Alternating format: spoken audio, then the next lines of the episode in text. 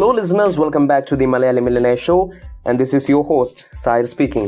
അപ്പോൾ നമ്മൾ യൂട്യൂബിൽ വീഡിയോസ് ക്രിയേറ്റ് ചെയ്യാൻ തുടങ്ങിയാൽ നമ്മൾ വിചാരിക്കും ഒരുപാട് സബ്സ്ക്രൈബേഴ്സ് കിട്ടണം, സബ്സ്ക്രൈബേഴ്സ് കിട്ടിയാലേ ഇതിന് ഗ്രോത്ത് ഉണ്ടാവുള്ളൂ. അങ്ങനെ നമ്മൾ സബ്സ്ക്രൈബേഴ്സ് കിട്ടാൻ വേണ്ടിയിട്ട് വീഡിയോൻ്റെ ഇടയിലൊക്കെ നല്ല സബ്സ്ക്രൈബ് ചെയ്യാനൊക്കെ പറയും, വിച്ച് ബൈ ദ വേ അതൊക്കെ നല്ലതാണ്, എല്ലാം നല്ല പറയുന്നത്. അങ്ങനെ നമുക്ക് ചിലപ്പോൾ കുറേ സബ്സ്ക്രൈബേഴ്സ് കിട്ടും, അഞ്ഞൂറ്, ആയിരം, രണ്ടായിരം, മൂവായിരം ഒക്കെ സബ്സ്ക്രൈബേഴ്സൊക്കെ നമുക്ക് കിട്ടും. അപ്പോൾ നമ്മൾ കിട്ടിയതിന് ശേഷം നമ്മൾ പുതിയ വീഡിയോ ഇടുമ്പോൾ നമ്മൾ ശ്രദ്ധിക്കേണ്ട ഒരു കാര്യം, അല്ലെങ്കിൽ ഞാൻ കണ്ടുവരുന്നൊരു കാര്യം, എൻ്റെ വീഡിയോസിന്, പുതിയ ഇടുന്ന വീഡിയോസിന് ഇപ്പോൾ എനിക്ക് മൂവായിരം സബ്സ്ക്രൈബേഴ്സ് ഉണ്ടെങ്കിൽ എനിക്ക് കിട്ടുന്നത് ചിലപ്പോൾ ഇരുന്നൂറ്റമ്പത്, അഞ്ഞൂറ് വ്യൂസൊക്കെ ആയിരിക്കും. അപ്പോൾ എന്താണ് ഇതിൻ്റെ കാരണം? എന്തുകൊണ്ടാണ് നമ്മുടെ സബ്സ്ക്രൈബേഴ്സ് നമ്മുടെ പുതിയ വീഡിയോസ് അല്ലെങ്കിൽ നമ്മുടെ വീഡിയോസ് കാണാത്തതെന്നാണ്? സോ നമ്മുടെ സബ്സ്ക്രൈബേഴ്സ് നമ്മുടെ വീഡിയോ കാണാത്തതിന് ഒരുപാട് കാരണങ്ങളുണ്ടാവും. അതിൽ ചിലത് നമ്മൾ നമ്മുടെ കണ്ടൻറ്റിൽ ചെയ്യുന്ന പ്രശ്നങ്ങൾ കാരണമായിരിക്കാം, അല്ലെങ്കിൽ ചിലത് നമുക്ക് കൺട്രോൾ ചെയ്യാൻ പറ്റാത്ത പ്രശ്നങ്ങളും ഉണ്ടാവും. അത് നമുക്ക് നമ്മുടെ കണ്ടൻറ്റിൽ ചെയ്യുന്ന കുറച്ച് മിസ്റ്റേക്സിനെ പറ്റിയിട്ട് ആദ്യം നോക്കാം. അപ്പോൾ നമ്മൾ ഒരുപാട് ടോപ്പിക്സിൽ വീഡിയോസ് ഉണ്ടാക്കുകയാണെന്ന് വെച്ചാൽ, ഇപ്പോൾ നിങ്ങൾ ടെക് ചെയ്യാണ്, വീഡിയോ എഡിറ്റിങ്ങിനെ പറ്റി ചെയ്യാണ്, മൊബൈൽ ഫോൺസ്, ലാപ്ടോപ്പ്, ഗെയിമിങ്, അങ്ങനെ എല്ലാം കൂടി ചേർന്ന ഒരു കുളമാണ് നിങ്ങളുടെ ചാനലെങ്കിൽ എന്താ സംഭവിക്കുന്നത് വെച്ചാൽ, ഇപ്പോൾ ഒരാൾ ഒരു നിങ്ങളുടെ ഒരു ഗെയിമിംഗ് വീഡിയോ കണ്ടിട്ട് അത് ഇഷ്ടപ്പെട്ടിട്ട് നിങ്ങളുടെ ചാനൽ സബ്സ്ക്രൈബ് ചെയ്യും. പക്ഷേ നിങ്ങൾ അടുത്ത് പോസ്റ്റ് ചെയ്യുന്നത് ചിലപ്പോൾ വേറെ എന്തെങ്കിലും വീഡിയോ, അല്ലെങ്കിൽ വീഡിയോ എഡിറ്റിംഗ് വീഡിയോ, അങ്ങനെ എന്തെങ്കിലുമൊക്കെ ആയിരിക്കും. അപ്പോൾ അവർക്ക് ഇതിൽ താല്പര്യമില്ല, പക്ഷേ നിങ്ങളുടെ ചാനൽ അവർക്ക് സബ്സ്ക്രൈബ് അൺസബ്സ്ക്രൈബ് ചെയ്യാനും തോന്നുന്നില്ല. അപ്പോൾ എന്ത് ചെയ്യും? അവർ നിങ്ങൾ റിലീസ് ചെയ്യുന്ന വീഡിയോസ് കാണാതിരിക്കും. ഇങ്ങനെ ചെയ്യുന്നതുകൊണ്ട് മറ്റൊരു പ്രശ്നം കൂടി ഉണ്ട്. ഇപ്പോൾ നമ്മൾ ഇപ്പോൾ ഇയാൾ തന്നെ ഗെയിമിംഗ് ഗെയിമിംഗ് വീഡിയോസ് കണ്ടിട്ട് നിങ്ങളുടെ ചാനലിലേക്ക് വന്ന ആൾ ഒരുപാട് വീഡിയോസ് കാണുമ്പോൾ ഇയാൾക്ക് ഡൗട്ട് അടിക്കും, ഇയാൾ എന്തിനാണ് ഈ ചാനൽ സബ്സ്ക്രൈബ് ചെയ്യേണ്ടതെന്ന്. അങ്ങനെ അയാൾ ചിലപ്പോൾ അൺസ് സബ്സ്ക്രൈബ് ചെയ്യാതിരിക്കാനും ചാൻസ് ഉണ്ട്. സോ ഞാൻ എപ്പോഴും എൻ്റെ ചാനലിലും എൻ്റെ പോഡ്കാസ്റ്റിലുമായിട്ട് പറയുന്ന ഒരു കാര്യമാണ്, നിങ്ങൾ എപ്പോഴും സ്റ്റാർട്ട് ചെയ്യുമ്പോൾ ഏതെങ്കിലും ഒരു ടോപ്പിക്കിൽ ഫോക്കസ്ഡ് ആയിട്ട് കണ്ടൻറ്റ് ക്രിയേറ്റ് ചെയ്യാം. ഒരുപാട് ടോപ്പിക്സ് കൂട്ടിച്ചേർത്തിട്ട് നമ്മളൊരു ചാനൽ ക്രിയേറ്റ് ചെയ്യാൻ നോക്കിയാൽ ഉണ്ടാകുന്ന പ്രശ്നങ്ങളാണ് ഞാൻ നേരത്തെ പറഞ്ഞത്. സോ ഇതാണ് മെയിൻലി നമുക്ക് നമുക്ക് തന്നെ കൺട്രോൾ ചെയ്യാൻ പറ്റുന്ന ഒരു ഫാക്ടർ. ഇതാണ് നമ്മുടെ സബ്സ്ക്രൈബേഴ്സ് എന്തുകൊണ്ട് നമ്മുടെ വീഡിയോസ് കാണുന്നില്ല എന്നുള്ള കാര്യത്തെ ബന്ധപ്പെട്ടിട്ട്. ഇനി നമുക്ക് കൺട്രോൾ ചെയ്യാൻ പറ്റാത്ത കുറച്ച് കാര്യങ്ങളുണ്ട്. അതിൽ നമ്മൾ എന്ത് ചെയ്യാൻ പറ്റും? നമുക്കിപ്പോൾ അതിൽ പ്രത്യേകിച്ചൊന്നും ചെയ്യാൻ പറ്റില്ല. അപ്പോൾ അതിനെ നമ്മൾ അക്സെപ്റ്റ് ചെയ്യുക എന്നുള്ളതാണ് ഒരു മാർഗം.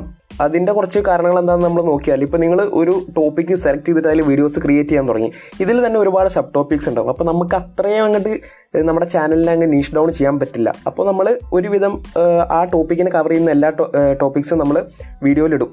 അപ്പോൾ ഇതിൽ ചില ടോപ്പിക്സ് താല്പര്യമില്ലാത്ത ആൾക്കാരുണ്ടാവും, ചില ടോപ്പിക്സിനോട് നല്ല ഇൻട്രസ്റ്റ് ഉള്ള ആൾക്കാരുണ്ടാവും. അപ്പോൾ ഇതിൽ താല്പര്യമില്ലാത്ത ആൾക്കാർ നിങ്ങൾ സബ്സ്ക്രൈബ് ചെയ്തിട്ടുണ്ടെങ്കിൽ അവർ ചിലപ്പോൾ ആ വീഡിയോസ് കാണില്ല. അല്ലെങ്കിൽ വേറൊരു കാരണം എന്ന് പറയാവുന്നത്, ഇപ്പോൾ നമ്മുടെ വ്യൂവേഴ്സിന് ഇപ്പോൾ നമ്മൾ ചെയ്തുകൊണ്ടിരിക്കുന്ന വീഡിയോസിൽ അല്ലെങ്കിൽ ആ ടോപ്പിക്സിൽ ഇൻട്രസ്റ്റ് മാറി, അവർക്ക് അതിലിപ്പോൾ താല്പര്യമില്ല, പക്ഷേ അവർ അൺസബ്സ്ക്രൈബ് ചെയ്തിട്ടില്ല.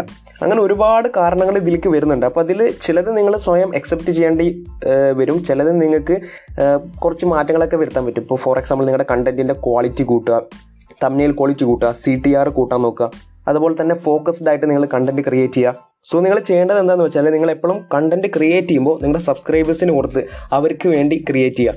ചില സമയത്ത് അത് സബ്സ്ക്രൈബേഴ്സ് ഏറ്റെടുക്കും, അവർക്ക് ഇൻട്രസ്റ്റിംഗ് ആയിട്ട് തോന്നും, അപ്പോൾ അവരത് കാണും.